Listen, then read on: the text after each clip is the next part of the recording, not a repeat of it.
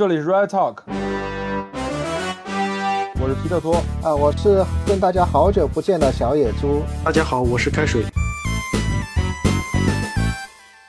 二一到二二赛季的夏窗现在已经正式关闭了。曼联以四个引援，总金额是一亿两千一百八十万镑的金额，排在英超夏窗支出榜的第二名，仅少于阿森纳的一亿两千八百万镑。除此之外，还有一笔转会收入，价值两千五百万镑，是将一九年花费一千五百万镑买入的丹尼尔·詹姆斯卖给了利兹联。呃，到现在为止，这一季的转会窗算是近年比较热闹的一次了。既有大家意料之中的桑乔，也有合情合理的西顿和瓦拉内。同时，在大家认为转会已经基本结束的时候，又迁入了 C 罗这个爆炸性的大手笔操作。联赛开始到现在已经三轮了，我觉得大家对于这个新人的表现啊和融入情况啊，相信这个好奇和期待的这个情绪已经基本上到了一个顶点了。所以我特别。邀请来了两位重量级嘉宾，给大家好好聊聊这个下窗的操作。在正式进入话题之前，我们先介绍一下本期嘉宾吧。呃，两位曼联球迷圈里的懂球大咖，一个是野猪老师。大家比较熟悉的野猪老师，不用做自我介绍了吧？大家都很熟了，都老朋友了。对对对，还有也是大家老朋友，只要熟悉各大平台足球文章的，也都会知道的开水老师。大家好，我是开水，好久不见，非常荣幸能够再次做客。我一上来就想请二位对这个窗口的曼联转会操作给打个分吧。呃，问我的话，我的态度大家应该是 应该之前就知道的。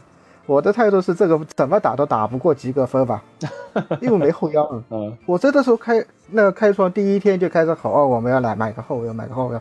结果买了桑乔，嗯不错，桑乔比好交易，嗯不错。然后买了瓦南的，嗯瓦南的是比好交易不错，嗯。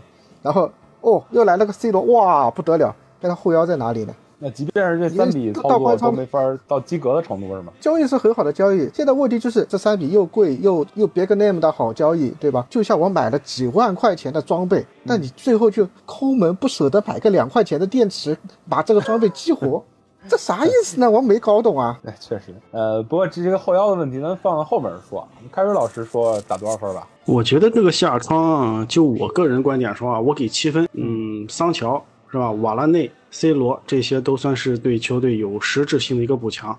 当然了，是吧？谁都知道啊，曼联现在中场有问题，后腰因为就弗雷德与小麦两个人的搭档比较靠谱。在这种情况下，你没引进后腰的话，对于新赛季来说确实是一个比较大的一个隐患。这样的话，应该是有一个扣两分或者是三分。然后之所以给七分的话，最主要是曼联现在这个团队。他的工作效率、工作方式、谈判能力都有一个比较大的一个进阶，这样的话是有一个额外加分，我觉得给七分。嗯，两位都没提到西顿，这个有点挖坑了啊。怎么说呢？曼联人回来曼联是吧？这是一个比较有情怀的东西。另外一个呢，就是西顿与格兰特一样，哎，他都是作为第三门将回归，而且回归之后呢，是又是有一个青训的名额。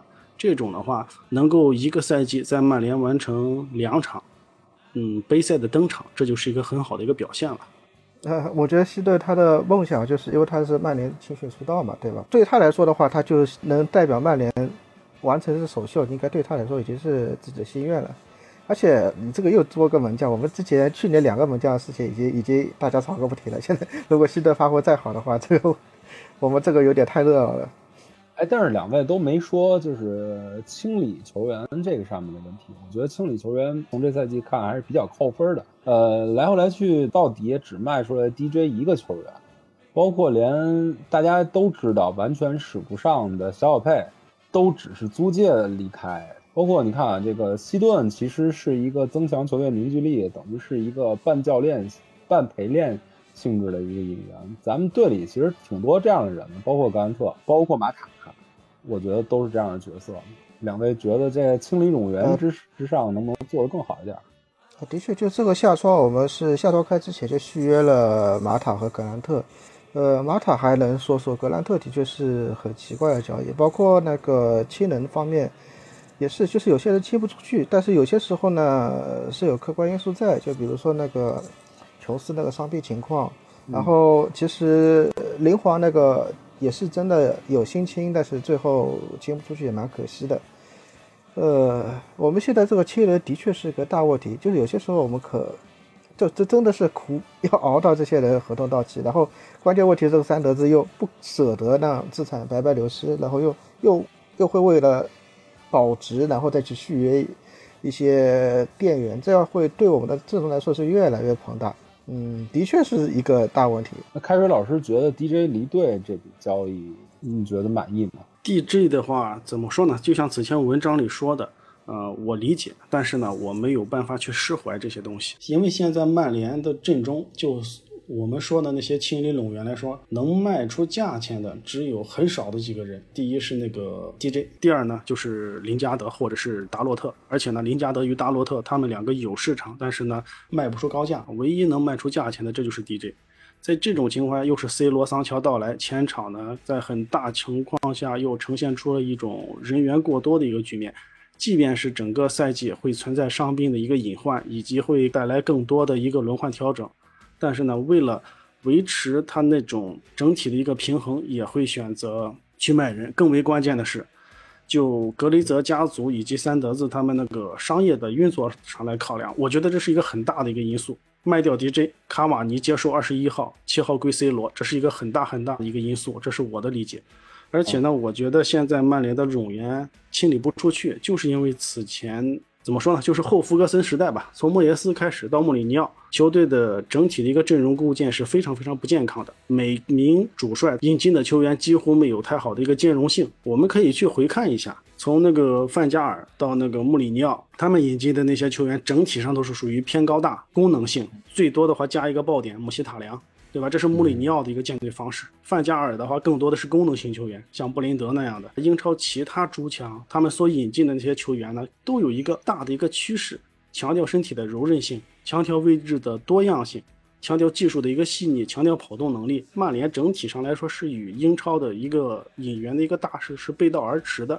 在这种情况下，你想想这些球员，你要是想清理出去，你根本是清理不掉的，没有市场，豪门不需要，中游球队。不太想负担，弱旅负担不起，这就是现在我们冗员存在的一种基本的一一个情况。曼联在那个索肖之下打法的一个精进，那些球员完完全全没有能力去打，就造成了现在这有这么一种局面吧。托尔斯克亚其实买人眼光还是有的，毕竟 DJ 是继 C 罗之后 曼联。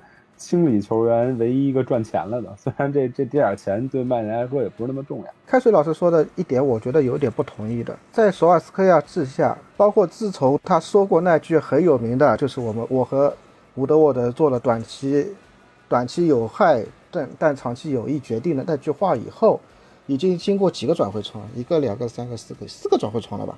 四个转会窗里面，而且开水老师说之前莫里尼奥也好，范加也好，他们买的那些。呃，功能性的球员或者一些我们用不到的球员，现在剩的不多了，就个马蒂奇吧。就这还是，我还是觉得是俱乐部自己签人的问题。就有些时候，三德子会把这些球员当宝贝，他真的不舍得卖。其实很多东西可以那个快刀斩乱麻，你的确不合适的，你这强留的对球员对球队都没什么好处，就该斩的也应该去斩掉他。嗯，其实例子也很多，比如说当时的罗霍，比如说罗梅罗。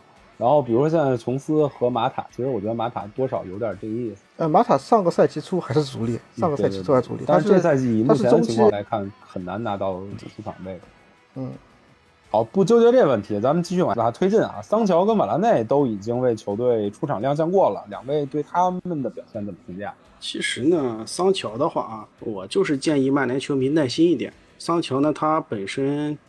嗯，从整个职业发展的一个趋势上来说，他是在不同联赛之间进行的一个变化。首先呢，他是从英超来到了德甲，然后呢，他的真正的上升期是在德甲，然后从德甲又回到英超。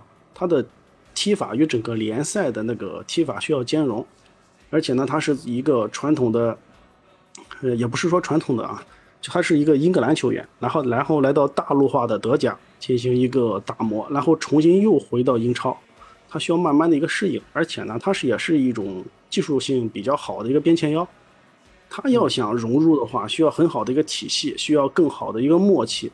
他一开始在那个多特慢慢慢慢上位的时候，也是耗费了有七场或八场的一个时间，四场首发，三场替补，慢慢慢慢才找到感觉。现在的话，他在曼联的话，总共就加起来两场吧，对吧？嗯嗯，在这种情况下，我就。平时呢，给呃也看到有网友跟我说啊，我看了桑乔差不多有两场，啊，加起来是吧，超过四十五分钟了，哎，我有百分之五十的把握断定他是水货。这些呢，完完全全你不应该去这样去说。所有的球员他都有一个适应的一个期限，对吧？你上来一下子打死，那绝对是不好的。就像那个瓦拉内第一场比赛也是，嗯，怎么说呢？慢慢慢慢找到了感觉吧。你也不用去把他夸得太高。所以说呢，评价一名球员，第一个赛季先慢慢慢慢去定性，第二个赛季才是真正的去给他进行评价的一个赛季，不要着急。桑乔与瓦拉内带来的是踢法的一个不同啊，阵容厚度的一个增加，暂时去评价他们两个并不合适，慢慢来。朱老师怎么看？啊，我啊，我一点都不急啊，因为 你们看两场，我已经看二十场了，怎么会我心里怎么会没底？这两个球员的话，就跟我观察的没有太大的区别吧，没有太大变动。就是为什么会感官上觉得，哎，瓦纳内第一场踢得很好，哎，上场第一场踢得不好？就很简单，就瓦纳内他是一个只要自扫门前雪，只要做好自己的活，干好自己的活，你就会他就会很亮眼的一个球员。而且，呃，在瓦纳内球探报告中，我提到了两点，只要他做到我所提的两点，我就觉得这笔交易是绝对会是赚的。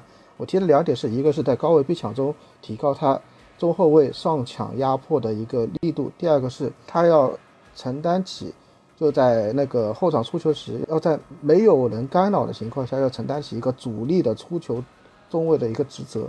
这两点的话，他第一点高位逼抢做得很不错，就这是绝对是加分项的。就那场比赛打狼队那场比赛，一开始就就就给我看到他想要融入英格兰赛场的一个态度。做得很好，但是第二项的话其实是一般的，就瓦纳内，并没有大家已经说的那么好那么好。就他的出球，因为那场比赛我还可以跟大家再回顾一下，就那场比赛出球的话，我们两个中后卫是完全是属于放空放空让他们出的状态，瓦纳内出球还不算太好。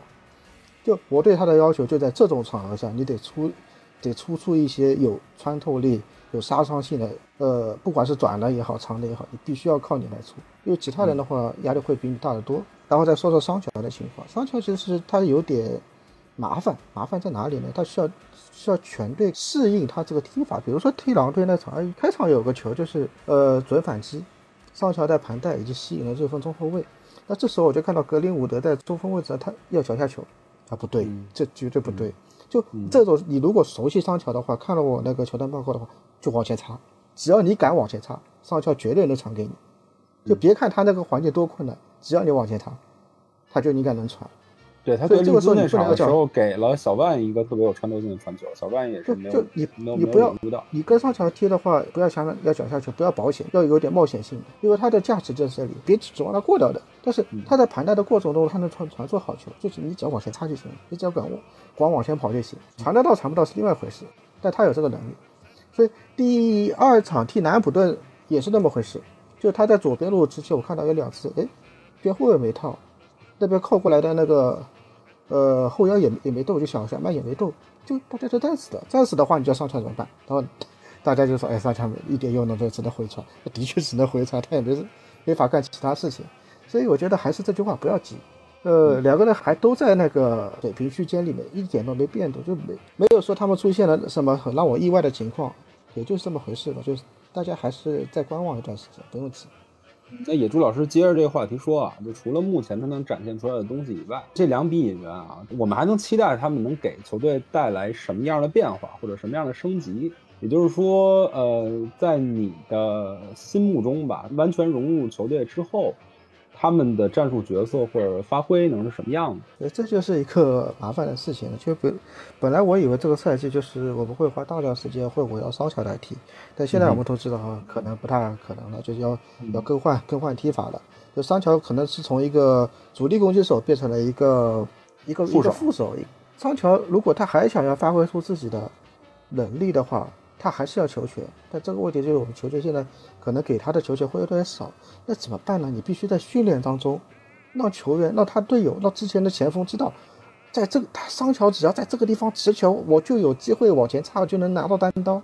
你要让球员球让队友知道怎么跟你配合，然后这样就可以减少你在比赛实际比赛中的试错的频率了。因为你桑乔你肯定得试错，但是你球员如果不熟悉桑乔的话，没法跟他配合到一起去，所以这是必必须训练当中的解决的。嗯，那他的完整体完全融入球队以后会是什么样的？他是负责就禁区线前，就是那个进攻三区已经进入进攻三区了，就进攻三区压到禁区禁区线，就是呃，如果要数据来说的话，就是那个 pass to the penalty area 这一项数据，它应该是应应该是我们要看出他这一项东西的里边创创造力，而不是要当推进，也不是让他来出球什么。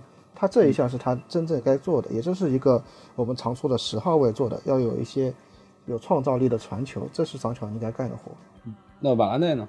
瓦拉内其实我对他的期待也不是太高了，就已 已经完成我两项任务中的一项了，然后再把足球练一练，我感觉林 德罗夫就可以稍微多做一会儿了。嗯，开瑞老师怎么看这俩人？我是从很早很早之前，从瓦拉内加盟皇马的时候我就开始看，因为我也是皇马的球迷嘛。瓦拉内这些年来他。怎么说呢？就像野猪刚才说的那两点，瓦拉内几乎是不可能完成的，因为在皇马过往的那那些体系里，皇马一直是拉莫斯前提对抗啊啊，瓦拉内回收保护。他原先的时候是具有速度的，他原先的速度那种回防的速度是整个是同时代，就是他在那个加盟皇马到现在是同时代中所有的欧洲中卫中速度最快的，包括巴西的马提尼奥斯。所以说我们经常看到他。原先的时候有些很高光的一个集锦，快速回防，用一个斜侧方的一个铲球啊，一个破坏，直接破坏对方的一个手转攻。当时他与皇马的那个体系就是一个天然的结合。拉莫斯从边路成为一个中中卫，他有对抗，他有侵略性，而且呢，他跟马奎尔差不多，都是属于防守终结型的。而瓦拉内呢，他是属于一个干扰型，这种干扰型呢，更多的就要去规避他那个对抗上的一个短板，去。发挥他那个协防保护上的一个特点，但是呢，经过这些年之后，瓦拉内实际上他与莫德里奇、克罗斯、卡塞米罗他们一样，都是处于一个被过度压榨的一个阶段。他们现在的整个的身体素质、身体机能下滑是比较明显的，所以说现在就呈现出他很多情况下，他现在的回追啊、破坏，甚至都不如凯尔沃克这么一个一种情况。在这种情况下，你让他去打那个高位的逼抢，去前提对抗，他可能在特定的时间段，比如说体能有保证，哎，开场的前十五分钟体能有保证的情况下，可以去通过增加防守的动作，那力量，然后去完成一个破坏。但是后面之后会进一步的影响他的一个选位，球员的他那个体能是经过九十分钟是有一个不断的一个安排的。另外一个。瓦拉内他那个出球是什么？他是属于，就像欧洲所说的那种 force and deep，什么？就是我看到球，我受压了，我马上一脚球把它给那传出去。比如说，就是对方或者是中场在手转攻过程中不断有那个球权的一个转换，球来到我身前了。瓦拉内在这种情况下，他能有第一下出球就能啪一下交给自己的队友，这是他出球的一个优势。而且呢，这个优势基本上是被绝大多数人给忽视的。他的真正的优势并不是他拿球之后啊，在受压情况下去发动那个分边或者是中长距离传递。他首先我们都看到了，是吧？我在文章中也提过，他那个出球节奏整体上是偏慢的，而且呢，他的出球质量并不如林德洛夫。嗯，这也就是此前包括上赛季吧，呃，从一九到二零赛季开始，西甲复赛之后，所有的那个西甲球队，现在西甲他那个动作都是比较大的。他们那个对抗的激烈程度已经开始，我向法甲去过渡吧。呃，前场包括是中场，他那个攻守对抗过程中的动作非常非常大。在这种情况下，瓦拉内，尤其是上赛季开始，他与巴斯克斯所在的那一刻，甚至是连西甲的那个阿拉维斯这样的中下游的球队，都会去对他那一侧进行一个高位逼逼抢。在这种情况下，一度在没有拉莫斯的情况下，后场的出球要靠库尔图瓦，要靠纳乔，要靠回撤的卡塞米罗来完成。包括上赛季对阵那个利物浦，呃，前场的高位逼抢，皇马是怎么破的？库尔图瓦，库尔图瓦上半场是二十五次长传，成功了十九次，下半场呢，然后就是一个极近的一个短传。哦，我此前微博我也是这么发过。所以说你现在的话，你让瓦拉内去完成那种高位对抗，或者是要超出林德洛夫的那种后场出球，几乎是不可能的。他到来的话，更多的就是与林德洛夫进行一个竞争。互补，各自的话去激发他们，我觉得是这么一个情况。你要是让他去替代马奎尔的话，几乎也不可能。而且现在瓦拉内已经习惯了，他在那个防线过程中要有一个强点，要有一个绝对的强点去带动着他踢，他才能表现好。看看那个法国国家队的那些比赛，包括一八年也好，以及那个今夏的欧洲杯也好，与瓦拉内搭档的究竟哪场比赛中有哪一个后卫他的机动性、对抗力或者是侵略性更高？那这场比赛法国队的防守端的压力以及瓦拉内的表现就会更好。一旦呈现出机动性、对抗力或者是侵略性不算很强的中卫搭档，那法国队的防线就会变得十分十分被动。我这么听起来，其实两位对瓦拉内这笔交易还挺悲观。也不是说悲观，在现在这种情况下的话，像瓦拉内这种级别的中卫，欧洲的他依然是一线中卫。你包括像其他的那些中卫，你要是能够引进来的话，它的效果并不一定，甚至不用说并不一定。一定会不如林德洛夫与瓦拉内去搭档马奎尔。曼联球迷就是低估了林德洛夫。如果林德洛夫他要不是在曼联的话，他整个的舆论风评会非常非常高。刚才凯瑞老师提到了说，瓦拉内这种级别的中锋，虽然他一身缺点，虽然他有各种各样的缺点，但是他这种级别的中卫还是整个欧洲足坛的一个稀缺资源，在。疫情之后吧，我我是有这么一种感觉，就欧洲足球乃至整个欧洲这个社会啊，现在选择的方法就是带着病毒强行启动新赛季，包括球迷都开始回到了体育场，营造出了一个虚假繁荣的场面，就是大家都假装病毒并不是那么严重，开始强行的把生活拉回到正轨。在这个过程中，相比于上一个下窗，大家一副颓败的场景，这个下窗发生了很多意想不到的重量级转会。对我来说啊，这个转会窗真的是挺奇奇怪怪的，跟预想的也不太一样。两位对这个下窗欧洲足坛或者其他球队的那些重量级的转会有什么看法？有什么印象？呃，因为之前我们这个聊的实在太慢了，再这样聊下去得聊聊到通宵了，所以 本来应该要聊石油跌的问题，我们这这这这我就不聊了。我想那个主要聊聊阿森纳吧。阿森纳其实 之前说你这其他球队是觉得疫情不存在，阿森纳是知道存在，但是他打肿脸在充胖子，但也没办法。呃，其实阿森纳你从今年的引援的话，你会看出他跟那个刷斯克刚上的时候引援其实是。如出一辙的，但也真是没办法。嗯，就他买买本怀特花这么多钱，对吧？跟我们买马奎尔一样，也是也是溢价，也没办法，必须买。然后他也买了个英格兰的防守防守防守球员，我们买了个万比萨卡，他们买了拉布斯戴尔，其实也是一回事，也是溢价，没办法。嗯，就其实阿森纳就是跟我们，他其实也是要走一个年轻化，然后走一个中轴线重建的一个道路，没问题，真的没问题。问题是。我们是直接一步到位，因为我们底子还厚一点，一步到位买最好的货。他们还好货上面挑不买不起，稍微稍微买稍微刺激一点。但关键你要赌这个刺，稍微本怀特这种球员能不能达到马怀特的高度？如果能达到的话，他这是赚大了；如果达不到的话，那可能是会对他的冲击会比较大。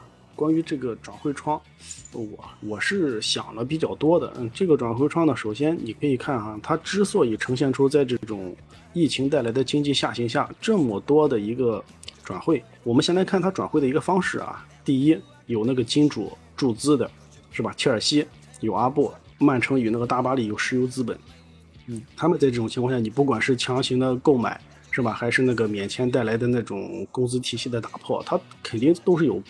背后资金的支撑支撑的是吧？这也是有第一，这是有金主注资；第二，这就是营收比较好的。曼联就是一个典型的一个例子。虽然说曼联因为疫情损失了很多，但是它的基本盘，这个时候你就会发现，曼联的营收的基本盘现在依然是世界第一，它能够带来很多东西，而且再加上这个，呃，整体的一个谈判能力的提升，是吧？呃，直接。三笔吧，三笔重要引援都是那个分期，然后另外的那些呢，就是什么，呃，像阿森纳，我觉得阿森纳这又是透支了一波未来，然后想要维持住自身的一个竞争实力。为什么？因为他从此前的争四到争六，现在连欧会杯的资格都没有了。在这种情况下，如果他再不投入的话，他的那个未来肯定会很危险。而且呢，他又是聘请了阿尔特塔，想要重建嘛，是吧？年轻化。哎，想要重新打造一些东西，他这样去投入肯定是没问题的。然后呢，再加上疫情影响，导致了一些其他的球队为了摆脱那些经济压力，然后收买当家球星，是吧？包括像那个国米卖掉卢卡库、阿什拉夫，啊，巴萨的话是吧，放走梅西啊，以及嗯尤文放走 C 罗，尤文确实是养不起 C 罗了，而且呢，还有那个格里兹曼重回马竞，都是有这样的一些东西。在这种情况下，这些。各大豪门，他们之所以敢引援，为了什么？尤其是英超为例，球迷回来了，球迷回来了，它带动的是什么？带动的是比赛日收入的一个提升，比赛日收入再加上那个线下的一个产品的一个周边。就过往的话，欧洲联赛他们更多的呈现出的是种什么样的一个运营啊？绝大多数都是类似于一种循环带，嗯，包括像某些豪门，他们为了维持过往的一个高投入，比如说以上赛季啊，以上赛季为标准。他们已经把二零二三至二四赛季未来的一个营收给抵押出去了，然后才能获得现在的一个资金收益。当那个疫情到来之后，一下子就打破了他们那个循环贷的这么一个那个资金链，一下就会变得特别特别困难。所以说呢，在这种情况下，整个欧洲的足坛这些交易，你看起来奇奇怪怪，其实呢都是有迹可循的。这是一个很特殊、很特殊的一个状态。甚至呢，在这种状态下，等到那个冬窗。这个冬窗肯定也会要比此前三个甚至是四个赛季的冬窗要更加热闹。嗯，聊到曼联的营收能力啊，其实咱们说了这么长时间，我一直在刻意回避 C 罗的话题。但不得不说，从交易突然发生到现在，C 罗占据了曼联球迷圈里几乎所有的流量。就是每点开每一个群或者点开微博，哪怕是曼联的这个社交媒体的账户，每天每天都在 C 罗二十四小时不停的轰炸。所以这个话题肯定无论如何也绕不开。呃，两位作为曼联球迷吧，说说对 C 罗这位球员的基本印象。野猪老师之前跟我说过，他是从穆里尼奥时代才开始认真看球，貌似没有参与过 C 罗第一段曼联生涯吧？要不你先说？你这个别闹好吧？认真看球和看球是两回事情。就认真看球是指，这是从数据分析方面，从那种专业的角度方面开始。自己自学研究，慢慢的了解为什么这么做，穆里尼奥每个决策为什么这样做，球场上每个传球为什么这样传，这开始这才是要认真看球。但平常看球的话，我也是三十年的呃，没三十年吧，二十二十五六年应该也有的，二十五六年的老老曼联球迷了。啊，呃，那对 C 罗的印象呢？印象的话，嗯，你要说我是他球迷的话，我绝对不是，因为我不是任何一个。曼联球员的球迷，嗯，所以啊，在这个故事已经，我其实我好像我说过蛮多次，不知道在红魔电台说过没有？就就福克森把那个斯坦姆卖掉以后，我就知道了哦。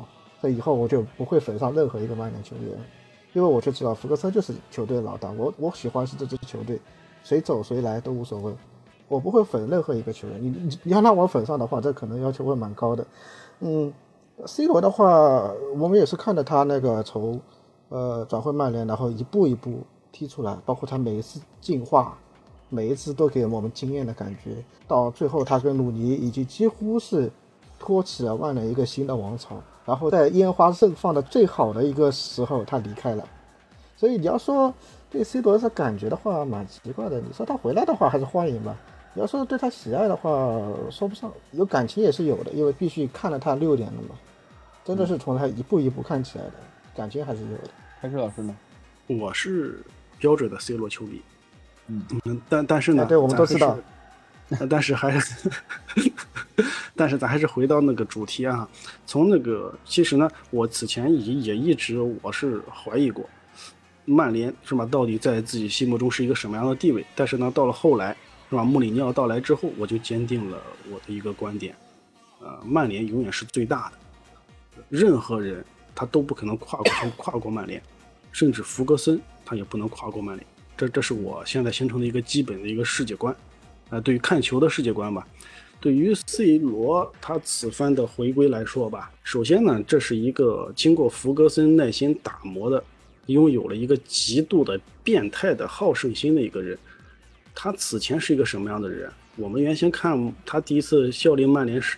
效力曼联的时候，包括零七零八赛季，他已经爆发成超级巨星了。在那种情况下，他依然是太阳报重点的一个蹲守的一个球员。为什么参加派对，香车美女，这是他的最爱。他那个时候好多人管他叫花罗嘛，对对吧？呃，除了踢球花以外，他的个性其实也挺挺。我想说，但是呢，我不好意思说，那个时候的 C 罗他是一种什么样的？但是呢，从零八到零九赛季，尤其是他啊被福格森强行留下一年之后，从那个时候开始，那个时候的 C 罗就已经在那个蜕变的基础上完成了一个质变。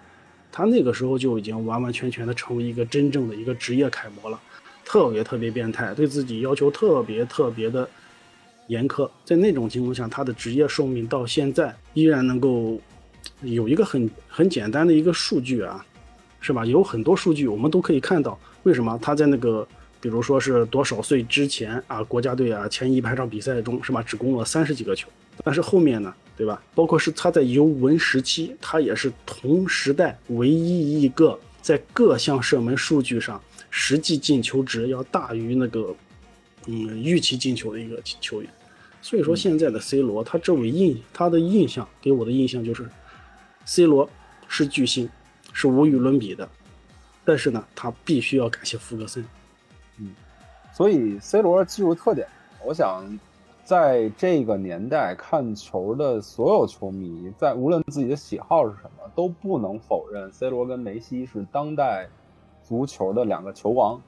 但是，呃，其实我因为我很少看曼联以外的球队嘛，所以我对 C 罗离队之后到现在这个阶段，其实对他的印象并不是非常的深。我只知道他强，我并不是特别确定它的长板跟短板是什么。野猪老师最近做了一个 C 罗的球探观察嘛，要要不野猪老师先给我们讲讲现在的 C 罗，他的长板跟短板分别是什么？嗯，那其实运气也蛮好，就是正好我看了这两年的尤文的球，然后开水老师嘛也也直也在皇马时期应该也是一直在追 C 罗的球，所以我们两个正好可以可以那个互补互相互补一下，哎，对对对，嗯，尤文的。感官的话，你你问我感官的话，个人能力还是强，但是的话，我感觉这支队不行。就你这支队，你就你我看那么多比赛，就包括那个尤文，包括尤文踢国米、尤文踢 A 米，我都都看过，但是我就感觉这这尤文这踢的球球就没有没有其他两支队有有魅力。就比如国米，我的确是觉得他们拿冠军是一理所应当的。他的确踢的是要比尤文好很多。然后回到 C 罗的话题，就是他给我的感觉就是他能干很多事，真的能干很多事。比如他那个，我们一直说他进球效率高，呃，开水老师也说他那个那个，呃，实际进球数比 XG 要高，但他的射术的确是很很棒，真的很棒。就他射射门基本是很靠谱的，基本都打到门框里面，这是一点。他射术很棒，然后嗯，更加是他那个头球变态级别的头球，直空。对我一个打篮球的人，我看着都觉得吓人。这两下就直接影响他进球的一些技能包，然后还有我就球队报告里面，他无球跑动其实也蛮聪明的，包括他回撤持球呢，他其实也有威胁。但这个这个是这个我是要打问号的，因为因为这是意甲，就意甲到英超这个跨度，我这是必须要打个问号的。我不知道他能不能在英超也像意甲那么踢，这是个问题。然后就是他一些的小球配合也也不错，但是这些优点。全是全是围绕他个人能力方面的优点，这这其实是一个小问题。就我，就还是这句话，就尤文他在尤文这样踢的话，就感觉他是支个人的球队，不是一支完整的球队。嗯，短板的话，第一个就是呃对抗是有点吃力了，因为还是要要提醒一下，就这是意甲环境。当然我不说意甲一定比比比比比英超要那个低人一等，但是。的确是意甲黄金，就是他有些比赛，就比如说我，呃，球队报告里提的，特别提了一两场比赛，就对面，哎，他是给他全场能盯人了，哎，他就他就他这就受不了了，没法这么玩了，嗯，就他一定要有个宽松的环境给他，他才能呃踢出自己喜欢踢的足球，但所以他对抗是一个问题。第二个就是怎么说呢？他有点个过于过于自主了，所以他的踢法就是感觉我自己要踢自己的足球。就包括我前面我我那个球探报告还提了一点，就他包抄很喜欢吃后点，前点永远不去，这个也不是很好的一件事情。就是我觉得他应该可以更团队一点。嗯，当然我也不知道是尤文这个环境的问题，还是他个人的问题，这我不知道。但是我看看到的呈现到观众面前的就这么回事，就这支他跟这支球队不不是很合拍。那开水老师呢？因为开水老师的皇马球迷身份嘛，所以开水老师势必会比大多数曼联球迷都看了更多的皇马的比赛。所以 C 罗是怎么从当初那个从曼联走的那个小小罗，一步一步成长为现在这个 C 罗？嗯，还是那那句话是吧？一个伟人告诉我们，你不仅要个人的努力，还要考虑历史的一个进程。其实 C 罗在曼联的时候，他已经从一开始的那个去规避中场的一个颓势，是吧？就完成的那种持球冲击，把球从那个中场或者是高位啊推进到前场的一个进攻三区阶段的一个爆点，已经充分转现成了转换成了一个前场的一个自由攻击手。在这种情况下，他来到皇马的之后吧，穆里尼奥又在那个弗格森使用 C 罗的基础上，把他完完全全的。一开始是设置成了一个前场的一个左侧的一个进攻自由人，就是 C 罗拥有足够的开火权，他那个开火权比曼联时代要高。这种情况下呢，对于 C 罗的身体素质啊、射术啊，以及那种嗯遭遇到凶狠防守下的那种耐操属性，是一个很大的一个考验。到了后来，C 罗呢，嗯。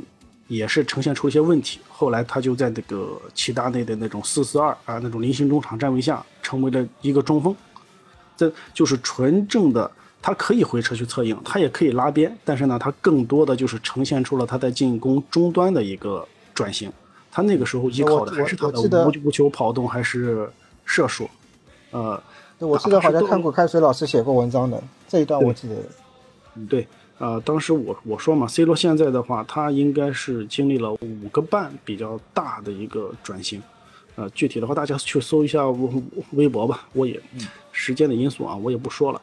他从那个在皇马的过程中吧，他是完成了两次增重，三次减重，呃，每一步的话都是为了什么？都是为了大赛，或者是为了那个球队的体系以及自身的一个发挥，包括在那个四四二零星。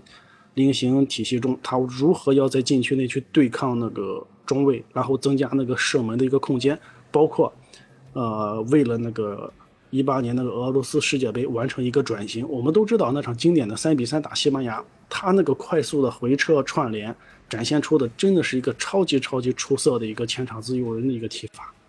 嗯，但是呢，到了后来，是吧？我补充一下啊，他在尤文，他为什么会呈现出这样的一个状态？第一是。尤文的中场和后场给不了 C 罗支撑，无法去兑现 C 罗最强的两个特点：无球跑动、射术。而且呢，C 罗他那个时候身体机能已经开始下滑，不管是此前的过劳，还是那个因为年龄增加带来的机能的一个下滑，你再多的锻炼，它终究是无法去那个逆转那个身体那个机能的下滑，你对抗不了时间的。在这种情况下呢，C 罗也没有办法去提供尤文前场的所需要的那种对于球权的控制力，尤其是像波努奇那样的是吧？波努奇此前为什么走啊？我大家可能都会觉得怎么着，想要一个更好的一个合同啊，或者是转回米兰怎么样？实际上就是当时尤文他想要什么？想要转化，转化的目的是什么？打控制足球，球队你既然中场不行，那就整个中后场把球组织起来，传导起来去找 C 罗。这个时候，波努奇的优势是什么？长传荡然无存了，所以说他就只能走。但是呢，波努奇要回来的时候呢，就是那个时候，尤文在选择皮尔洛的时候就已经决定了，他们豪赌 C 罗这个工作就已经是他们自己放弃了，C 罗走只是一个时间的一个问题。现在 C 罗他的一个长处依然是无球跑动跟那个射术，他的短板是什么？只要是跟年龄。只要是跟身体素质有关的，他都有，他的对抗，他的过人成功率，各个方面下滑的特别特别明显。所以说现在你要用好 C 罗的话，你一定要让他呈现出什么对于自身的位置的一个充分的一个认识。你不要像在次葡萄牙国家队那样，你不要不断的去回撤去串联，你老老实实的做一个中锋就好。这一点的话，此前我看到那个索肖接受采访，他就说我们为什么引进 C 罗啊？我们引进 C 罗的是打中锋，希望这一点 C 罗能看到。哇，我也是怎么说呢？第一，我是曼联球迷；第二，我是 C 罗球迷。我是希望 C 罗能够认认真真的听懂索肖这句话，好好的去打一个前锋，不要再踢的像在葡萄牙那样。葡萄牙，你想想，我们现在球队里有一个毕费，有一个博格巴，这两个人都是需要去吸血才能踢好的一个球员，再加上一个 C 罗，我们的中后场撑不起来的。那开始老师，刚才你说三十六岁的 C 罗肯定有无法避免的身体机能下滑，但是三十六岁的 C 罗在今夏回归曼联，回归英超，呃，归根结底到底是一个足球导向的转会，还是一个商业导向的转会？因为大家都知道，它带来了这么多流量，带来了这么多球衣的售卖，现在曼联球衣基本上已经卖空了，大家就是持币找不着货的一个状态，它的商业价值是无可置疑的。但是它的足球上的贡献有这么重要吗？嗯，首先我说一下我的感感觉吧，就是我的第一感觉就是隐忧大于惊喜，这就是一个很明显的一个态度了。怎么说呢？你说，嗯，甚至我可以觉得这是一个商业导向要稍稍多于足球导向的一个转会。不可否认，C 罗依然是具有很强的一个战斗力，因为他此前的自律，因为他现在拥有的一些优势。他依然能够在那个球队给那个曼联带来很多，包括此前在那个尤文的时候连续征战欧冠，即便是出局，但是呢，他对于球队进球的包揽是吧，以及不断呈现出的那些名局，这是保证了一个下限的。但是呢，他现在的话，他今夏来到那个曼联的话，更多的稍微多一点的还是要商业一个导向的。你想格雷泽是吧？他是不会放弃 C 罗回归这个噱头，去进一步刺激曼联球迷对于那个重回球场的热情，对于那个，呃，曼联周边的一个消费的一个热情的。它会进一步的刺激曼联的一个，不管是股票增加呀，还是商业收入的一个增加呀，还是那个其他方面的增加。甚至哈，我个人认为，曼联有了 C 罗之后，也会对博格巴更加硬气，因为博格巴的商业价值在 C 罗面前。是属于小体量，曼联此前在博格巴与拉伊奥拉那种咄咄逼人的态势下，依然没有展现出他的牙齿。为什么？商业上的东西很关键。博格巴在欧美的那种黑人的一种政治正确，在阿迪达斯这个大佬整个的商业运作过程中所占的一个分量，以及他的社媒的一个运营能力、一个活跃度，这这些都是曼联不可能去规避的。所以说你。C 罗回来之后，曼联就会对博格巴非常非常硬气，有了这个底气，所以说我们就可以去延伸想一下，接下来博格巴回来之后，他还会不会出现国家队一回来就受伤的情况？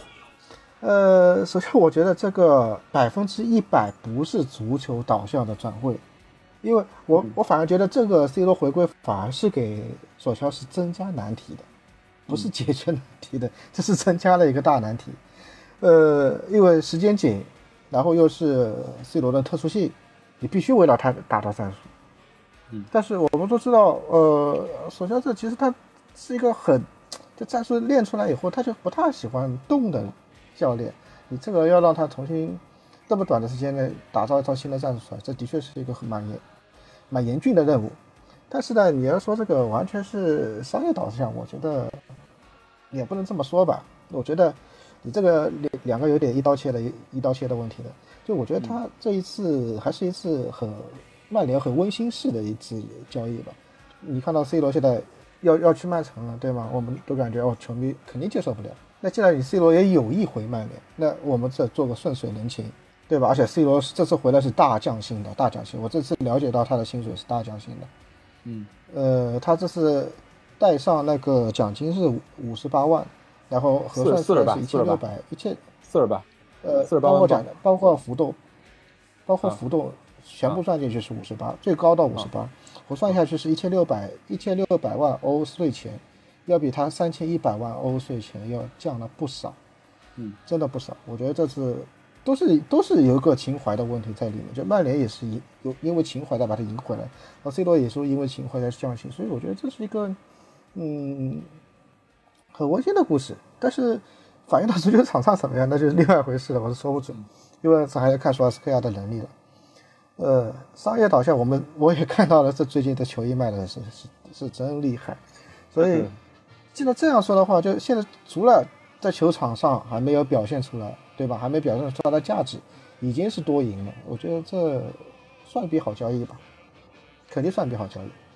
呃，以 C 罗的地位和能力啊，他势必会在本赛季占据一个主力位置。或者说他的出场顺序肯定无比靠前。两位觉得他的存在对哪个队友的影响最大？比如说他能跟谁踢到一块儿去，或者对谁的出场会造成比较不好的影响？我觉得哈，嗯，C 罗的到来能够产生影响的，就是所有的左侧为主的球员都会产生影响。博格巴好的还是不好的？嗯，会进一步的压榨他们的那个作业空间、踢球方式、踢球的那个舒适程度，能不能有效的发挥自己的那个，嗯，自己的那个优势？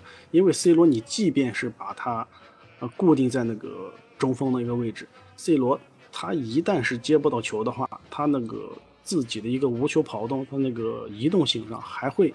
更多的去往那个左侧靠，虽然他也可以在那个右部右侧的内部去串联，但是呢，这种串联的话，在尤文的话只是短时间的，在葡萄牙的话，它是场均在右侧完成串联的次数是四点九次，甚至要多于毕费来到右侧串联的一个次数。在这种情况下，谁能够跟他踢到一块去呢？曼联的毕费，记住，曼联的毕费是二前锋，桑乔，还有那个卡瓦尼与青木。这几个人是能够跟他踢到一块去的。拉什福德、马夏尔会踢得稍微别扭，为什么呢？因为两个人现在的话依然有在右侧活动的一个能力，尤其是拉什福德此前不断的拉到右边的话，已经磨练出了在右侧的一些进攻状态。影响最大的话就是博格巴，所以说呢，很多人就说博格巴会不会再度回到后腰位置上？其实这是一个很合理的一个战术逻辑分析。在这种情况下的话，C 罗的到来对于球队风格的一个。影响呢，基本上就是什么？看似微调，实际上是一个大改，可能会需要六到七场的时间才能真真正正的去与与一套阵容完成一个磨合，因为这毕竟是没有一个夏训，你是以战养战的一个一个情况下，所以说一开始的磨合肯定会难度非常非常大。但是呢，我之所以说。呃，有有点信心，是因为什么？是因为索肖此前开发出了一个四二二的一个体系。虽然上赛季欧联杯决赛呢，因为马奎尔的受伤，弗雷德，呃，有些小伤无法首发，一下子就放弃了这个体系。但是呢，你能把博格巴，是吧？去充分发挥他的优势，去拉到边路四二二，去打造这么一个体系的话，现在整个世界足坛上能做出来的人很少。此前的阿莱格戈里完成了。是吧？德尚没有完成，你能够有效的去用，呃，在最大程度上去用，让博格巴呈现出一个好的一个态势的，这个主帅是很少的。但是呢，索肖他现在确实是做到过。但是呢，虽然说很多人去不认可，你也不能去说索肖他是的在战术方面是一无是处。你可以去认可索肖的那个引援啊，是吧？买人的眼光以及球队的整体的构建能力，但是他在技战术上的一个进步。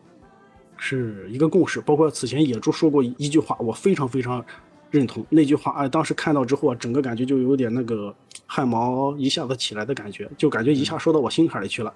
曼联上赛季他的进攻手段、套路、进攻的得分能力确实是提升了，英超第二嘛，仅次曼城。啊，对呀，这一下子说，一下子就感觉，哎，我们曼联球迷是吧，还是能够代表了整个英超的一个技战术的一个分析的一个一个上限的。是吧？哪怕是那个我们在这种业余层面，哎，能够看到这一点，这就是对于现在的曼联以及索肖有一个很大很大的一个鼓励，一个认可吧。那开始老师觉得是会提升毕费、卡瓦尼和桑乔的表现，还有青木。我我啊，对，还有青木会影响博格巴，也不知道是你怎么看。我我先抛开你这个问题吧，你这个问题问的我觉得有点很难回答。但是接着开水老师前面说的说了，开水老师提到一个四二二二，但是。呃，在这再前面，就是开水老师又给我解惑了一下，为什么我看到的尤文时期的 C 罗是这个样子的？我是觉得，如果他按按到现在这个四二二二里面去，非常合理。就是我们第一场踢利兹联那个青木那个角色，就那对 C 罗来说，他是完全能够胜任这个角色的。但是如果说他把他当成青木的一个呃上位替代品的话，那这一套的话是围绕博格巴来踢的，就不是 C。不是以 C 罗为组合来踢的，他能接受吗？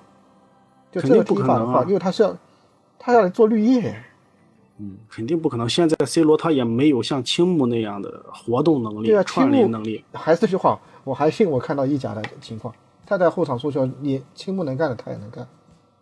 所以，所以说他到底能不能做到，就是把呃尤文时期的东西复制到英超来，那我要看看他看一两场，我就应该有个心里有数，就是他的能不能吃得住英超这些，又一意甲真的是他有可能是真的是四三三或者四四四二三幺站得很死的，你真真的不管你，你就在那个地方去拿球，他真的不管你，他英超不会不会给你那么大的空间的，所以。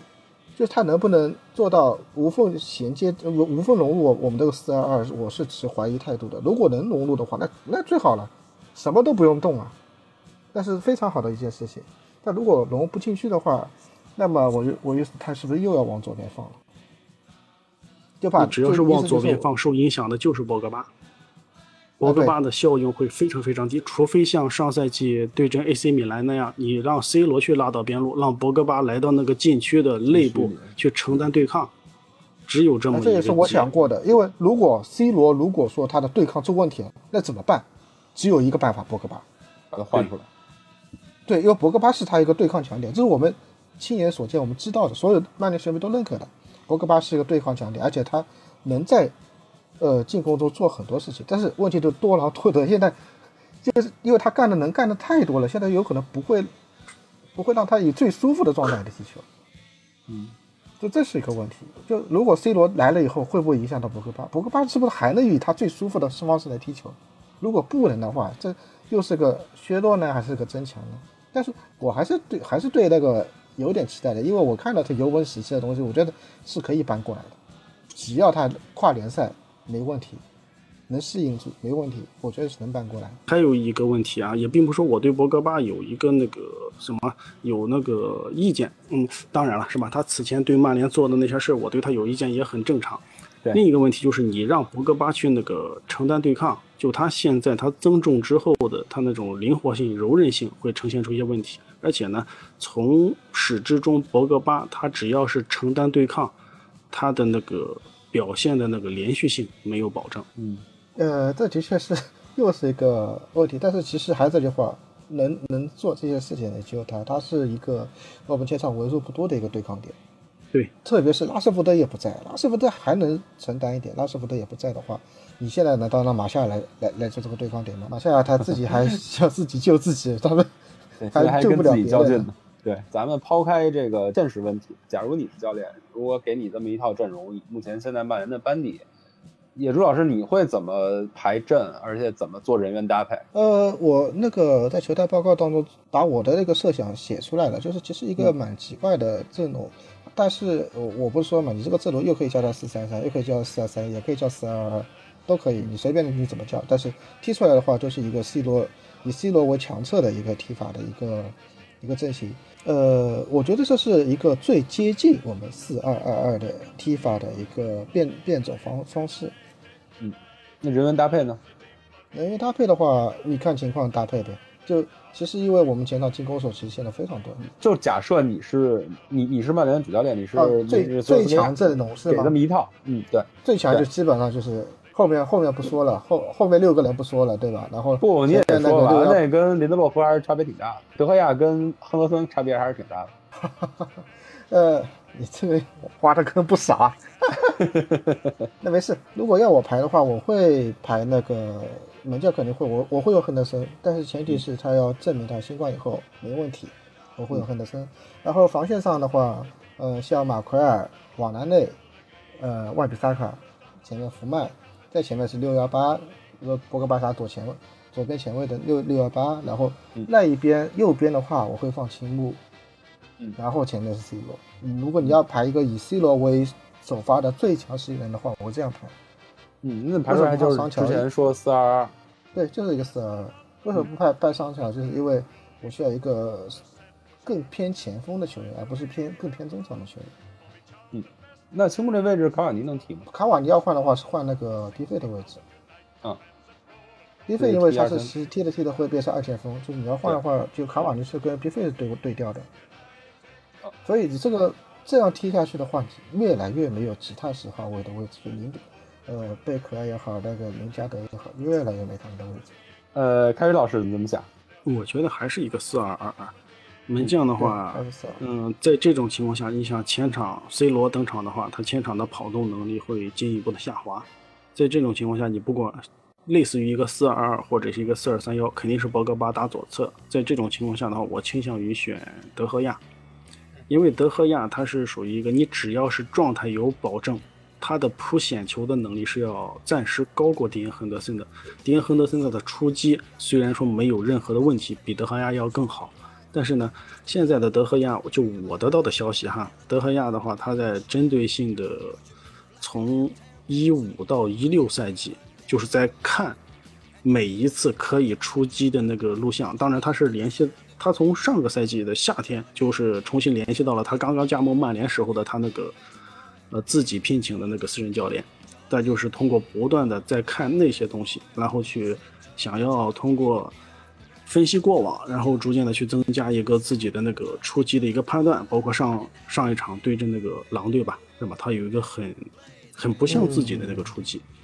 对，所以说呢，我暂时因为哎对，嗯，暂时的话，我是因为迪恩亨德森出现了一些小伤，又感染新冠，他这样的话，暂时的话还是要相信一些德赫亚。那个中场的后防线的话，四个人其实我更倾向于林德洛夫。后腰的话就是弗雷德加小麦，博格巴左边，青木右边，然后 C 罗、B 费，然后那个换人换人的话，更多的我会倾向于卡瓦尼或者是那个。拉什福德或者是马夏尔换下青木，然后居中 B 费去右边，因为 B 费打那个四四二打右边，在那个葡萄牙队是获得过巨大成功的。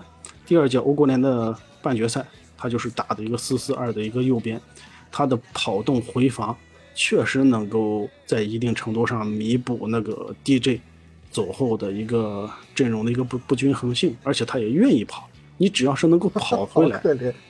你只要，你只要是能跑回来，他就会进一步的去规避阵容的一个不均衡性。你每包括你每一次的应对反击冲击的时候，球员他在那个队友的一个什么样的位置，他去做什么样的一个动作，是吧？做什么样的一个防守动作？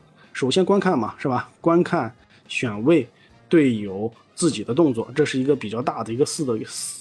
这是四个体系，你把这个四个体系结合好之后，它就会根据自己的接入境遇去去进行那个快速的一个选择。你只要是 B 费能够回来，是吧？这就会呈现出一个好的问题。曼城为什么迪亚斯能够那么好的去规避对抗，然后去指挥防线，就是因为在右路凯尔沃克他有一个那个回追的一个速度，是吧？而且呢，又能进一步规避斯通斯这个对抗的一个超级短板。所以说呢，你只要是右侧能够有人回来，曼联的一个不管是四二三幺还是一个四二二二，在那个前场的话，都能形成一个比较好的体系。换人的话，更多的左侧的话，博格巴他只要是承担了更多对抗的话，后面要是加强进攻的话，你就可以下弗雷德或者是下小麦，让博格巴去打一个后腰，然后左侧你不管是上谁，右侧不管是上谁，前场的那个攻击组所需要根据。不同的一个情况进行选择就行，我觉得还是四二二或者是四四幺幺，在这样的一个情况下，B 费你是尽量能不下就别下。嗯，我并不是对 B 费有特别的一个青睐，因为 B 费他在最后阶段的那种激进传传递，尤其是你在那个压迫的情况下，曼联更多的是需要这种传递。此前的那个四二三幺，为什么呈现出的就是只有一个单调传中啊？英超。从一六到一七赛季开始，最有效的那个传中手段是什么？四十五度传，效率最低的是什么？下到底线的那种平抽。在这种情况下，你是需要 B 费那边传中的。所以说呢，桑乔这一下，更多的话就是希望卡瓦尼与 C 罗能够跟他在训练过程中找到一个节奏，要不然的话，桑乔可能融入情况要比预期的更慢一点。因为是桑乔，呃，并不是一个对抗对抗球的一个强点，他更多的是需要一个配合。包括此前对阵狼队，我们都知道那个小万万比萨卡嘛，他开场阶段他救那个门线是吧？被那个特林康，呃，去对抗完了弗雷德是吧？完成射门那个救门线，那个起始点是什么？就是他与毕费在内部的那个空间，在那个他回传弗雷德的时候，毕费已经开始前插身后。可以好好的去回看那个动作，然后再看一看上赛季欧冠那个多特是怎么把那个塞维利亚给打残的。桑乔就在那样内部的位置给那个哈兰德直接送出了那种身后球的一个传递。当时孔德确实是被打的有点惨。当时我跟那个朋友直播的时候也是调侃啊，孔德小废物，是为什么把孔德这样一个有机动性、有一定对抗的那个矮个中卫直接给打穿身后的？这就是现在的一个问题。所以说呢，毕费在很大情况下你能不下就不下，因为毕费呢他现在。演变成了他那种激进的前插身后，有一定的前锋属性，而且呢，C 罗也有。你只要是在那个需要阵地攻坚的时候，你只要拉开宽度，在那个内部给桑乔这种处理球的机会，在很大程度上会带来惊喜。我算听明白一个问题，说了半天，范德贝克跟马夏尔这赛季可能没救了。对，呃，想问一个问题，很可惜，是吧？我这个结论没有错吧？没错，很可惜，相当可惜。包括此前范德贝克他那个经纪人说过啊，就是说那个上赛季，范曼呃索肖跟那个范德贝克与他经纪人说过，曼联会踢不一样的足球，范德贝克会有很好的一个发挥，但是呢，开局不是很理想的情况下，索肖变了，而且呢后面也给那个范德贝克解释了，也就是说范德贝克他在那个赛季开始之后是吧，经过短暂的登场之后啊，球队。所需要他的那种体系一下子没有了，这就形成了一个问题。本赛季能不能还是形成这样一个局面？我觉得应该是大概率的。范德贝克现在就我得到的消息来说，应该是重新的要打后腰，不断的去进行后腰技术的一个训练，特别特别辛苦。范德贝克他的一开始的时候，他在阿贾克斯第二个呃第二个完整的赛季，他就是打的那个右后腰，所以说呢，他要从那种，嗯，前提的十号位或者是影锋的位置，重新拿起他那个后腰的那个属性来，时间是比较久的，慢慢看吧，看看他什么时候能够拿出来，呃，也可以好好的看一下什么联赛杯之类的一些比赛，范德贝克应该会在后腰位置上看看能不能展现出一些东西，只要是展现出了，曼联的话，对于后腰的没有很好引援的一个缓解，应该就会。嗯，缓解的比较好。如果没有很好的一个提升的话，不排除范德贝克东窗租借走人，曼联直接买一个后腰的这样一个操作方式。嗯，呃，咱们还是说回 C 罗的话题啊，就是我觉得虽然把 C 罗单拎出来谈赛季数据跟期望值有点不太公平，或者说有一点过于宇宙中心感了。但是考虑他如此高的声望跟打破曼联薪金结构的工资，我觉得这个数据还是要提一下的。不知道两位对他新赛季的期待是多少？能进多少球？跟能能送出多少个助攻？我想先听野猪老师的观点。哎，你这个每次上你节目都要预测，你这个实在是挖坑挖的很厉害。那是必须的。你是你是嫌别人不知道我我们两个是什么属性吗？别，那是你，记住，那是你。我不藏了，还有我，快说说吧。呃，都说罗三岁，罗三岁，那么呃，三岁就每今年进三个球差不多了吧？多少？三个球？今年？好家伙，我们花了四十八万周薪就让他进三个球，我觉得我上我也行。你好好说，你好好说。哎，其实我已经告诉你们答案了呀，三岁进三个，那他今年是几岁呢？那就不能往下说下去了。好家伙！你就一点正经的没有，我还是听开始老师的吧。开始老师对他的这赛季的预测是什么样？嗯，加上点球的话，十三个吧。十三个进球，加上点球。对，加上联赛还是所有比赛？所有比赛十三个应该能保底，保底十三个。各项赛事的话，只要到二十就是成功。但是呢，就 就 C 罗目前来看的话，我觉得二十就就算是成功，因为你想想，这是英超。而且呢，曼联承载的是一个什么样的一个任务啊？是欧冠证明，欧冠所有的球队除了，呃，连续几次换帅的切尔西之外，英超球队呈现出的你要在欧冠过程中成功是什么？内王外胜。你先要在英超过程中展现出足够强的一个争冠态势，你才能在那个欧冠里面有所表现。所有球队都是这么一个范本走过来的。曼联本赛季只要是能在三十三轮、三十四轮还有争冠希望。那这样的话，曼联进欧冠八强就是最低的一个标准。在这种情况下，你只要是联赛三十三到三十四轮还有一个争冠希望，再加上欧冠进了八强，那 C 罗的话，你可以往三十个进球方面，进球助攻啊三十上去说。你想一想吧，即便是在最后曼联在没有太多的一个进攻办法或者是阵地攻坚的情况下，右左侧和右侧的一个传中以及定位球，你要相信 C 罗在这种情况下的终结能力。在绝境过程中，C 罗他的射术、无球跑动，能够维持出一个很高很高的一个下限。所以说，我觉得只要说十三个，那是什么？我是希望 C 罗是吧？哎，先说的少点，防止打脸。说二十个是吧？这就是一个最低的一个要求。三十个我就满意。加好助攻啊。我我算看明白，这是一个 C 罗人民币给他减压的。刚才既然开水老师说他那他进球数字上要加上点球的数据，所以我我我觉得大家已经都默认了新赛季不是就这个赛季点球权应该从 B 费手里移交到 C 罗手里，对不对？很大程度上会，因为 C 罗现在需要进球，曼联的整体的一个态势也是需要 C 罗进球。即便他的点球成功率成功率预期不如必费啊，对，野猪老师觉得这这不是问题，不是问题。一说说他成功率不如必费，但其实也挺高了，对，也差不多成功率的，只不过是必费太吓人了。对，就 C 罗这种当这种成功率做球队的第一点球，做做每支球队第一点球都没问题，完全没问题。而且我我也是认可点球应该给 C 罗的，为什么呢？首先他他需要数据啊。他首先他需要数据啊，包括他什么，呃，五大联赛进球数据、欧冠进球数据，他包括要争争进球奖，我们应该也也会烘托他来争进球奖，就他是需要数据。然后还有一点是什么呢？就我看他，呃，尤文斯基全进球，就前锋有些时候有球荒啊，真的是很大一回事啊，很很大的问题啊。有个点球能缓一缓，会很好很多。是的，那中场到中场是没这么回事，所以前锋我觉得他是需要有些时候需要一个点球来。要给他恢复自信的，所以我认可点球绝对应该给 C，就跟七号球衣给回到他一样，他是一个毕竟地位到这儿了，对吧？一个该享受特权的一个特权球员，我觉得这个可能也大家也都能接受。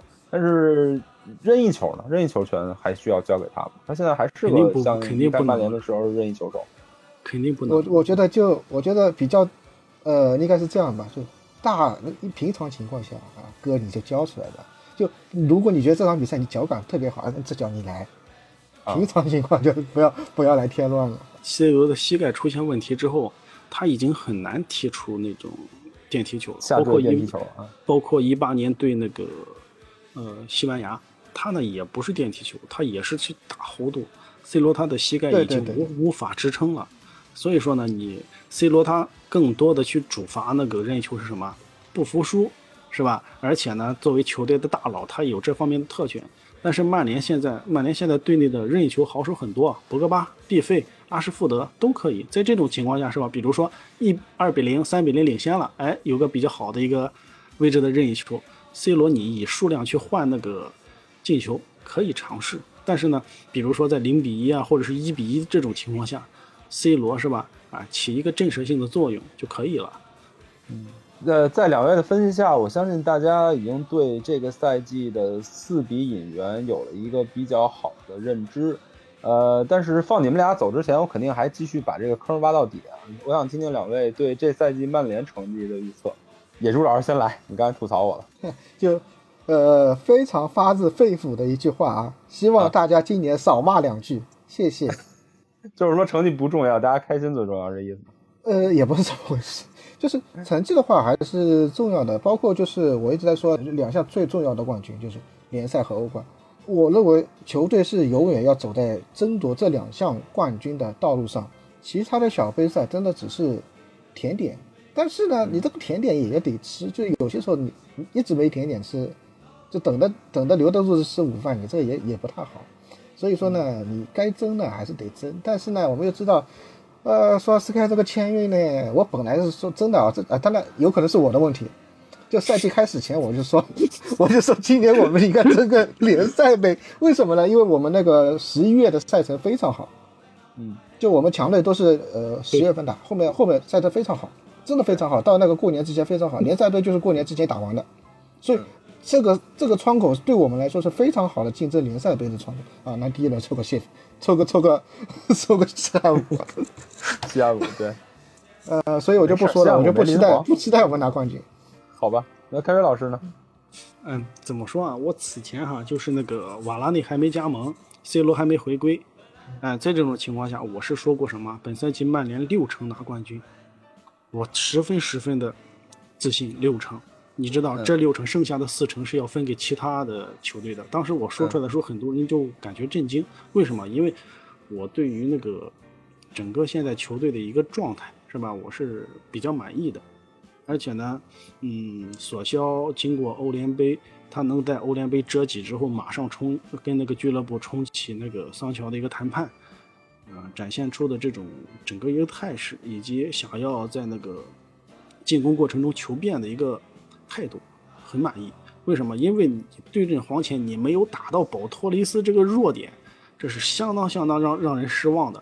为什么？就是因为内部的那个作业能力、灵动性、传球能力，是吧？配合能力下降，呃，而且呢，你博格巴打到后腰之后，你没有办法在那个内部去进行一个对抗呀、策应啊，这是很麻烦的。在这种情况下，你引进桑乔，哎，经过慢慢磨合之后啊，我是比较有信心的。但是后来呢？嗯，C 罗到来之后啊，曼联所需要做的有很多，你是尤其是什么？尤其是你前场啊，前场的每一个元素你要融入的时候带来的那个体系的一个改动非常非常大。第二轮、第三轮的复盘我都不断在说，看似是一个小改，实际上就是一个体系的一个较大的变动。包括最近的国足比赛，是吧？啊，都在喷李铁。啊，包括过一会儿，今天晚上也有那个对阵日本。他对阵那个澳大利亚利亚的时候，为什么上那个于大宝？就是理论上的一个蒋光太去对抗于大宝，去那个策应，啊，去那个查缺补漏这样一一个状态。但是呢，于大宝的那个身体机能确实是撑不住了，呈现出了一个连续解围是吧？两次解围都没有提供的一个状态状况。当然这些又扯远了。在 C 罗加盟之后，我觉得本赛季曼联的夺冠。英超夺冠啊，依然是有希望。为什么？因为我们的对手都会存在各种各样的一个问题。嗯，首先说曼城吧，啊，我可能说的比较啰嗦，最后啊，我就说一点。老年人嘛，大家理解的。啊，对呀，是吧？很长时很长时间没参加了，是吧？就想秀一下存在感。哎，好好聊。我预测曼联能能有大机会夺冠了，所以大家肯定都会想要听。嗯，呃，比如说那个格拉利什，格拉利什他就是一个什么？可能就是为了瞄准瓜迪奥拉离开之后的一个引援。瓜迪奥拉已经明确说了，他二三年之后可能就会离开。他不管是执教谁，瓜迪奥拉的未来一定是卡塔尔。嗯，执教卡塔尔队，去执教那个大巴黎或者是曼城背后的那个石油资本的国家队。在这种情况下，格拉利什他一定是为了瞄准未来的，是留给以后主帅的。呃，利物浦暂且。不说是吧？那么利物浦的具体情况，大家曼联球迷也也都知道。切尔西呢，最主要的就是引进了卢卡库。引进卢卡库的一个方针是什么？就是因为他们前场没有对抗，他们更多的进攻就是通过边路啊、内部去打那种数量积累，剩下的就是靠那种输转攻的一个转化。他们前场确实足够灵，哎，前场的跑动能力、配合能力也很强。但是呢，卢卡库在这种情况下，你这个支点中锋现在在英超，它的效果可能并不会那么大。为什么？因为所有的对手都会卡你支点中锋的一个接球的一个线路。我们可以对比一下，他在对阵那个阿森纳的时候，他在禁区进攻三球三区前是一共接到了八次传递，但是他对在对阵利物浦的时候，他的接球区域全上半场啊全部都是高位甚至是边路。你只要是前场有足够的一个高位逼抢能力。切尔西这边的卢卡库的这个体系会呈现很大的一个问题。虽然说现在的卢卡库已经进化了，但是慢慢慢慢的，英超所有的球队都会去进行限制。毕竟英超的高位逼抢能力是整个欧洲最强的。反正现在的话，我依然说我不怕打脸，我现在还是去坚持说，曼联本赛季夺冠六场。呃，而且我也比较同意野猪的观点，先拿个联赛杯，是吧？拿不到，拿不到，我没说过。红口班牙，你刚说完好吧？哎，先拿个联赛杯是吧？提升一下士气。哎，索肖生涯曼联生涯第一冠，接下来啊，冲击一下那个英超就可以了。我觉得有希望，大有希望，大有可为。我还是看好索肖本赛季能够拿冠军的。我再补充一句，那个很简单的对这个赛事的一个看法，只要这个赛季最后打的是四二二二的话，我看好曼联。如果这个赛季因为 C 罗到来以后，我们或者因为桑乔到来以后，我们改踢法改阵型的话，我对这个赛季是会比较悲观一点。好，那咱们就走着看看到时候谁预测的比较准，谁又打脸了。行，谢谢两位，谢谢两位给大家讲了这么精彩的一期，也谢谢大家的收听，咱们下期见了，拜拜。呃，来钱火车票谁给报了？没有火车票，有好吃的，你就等着吧，我到时候给你寄好吃的。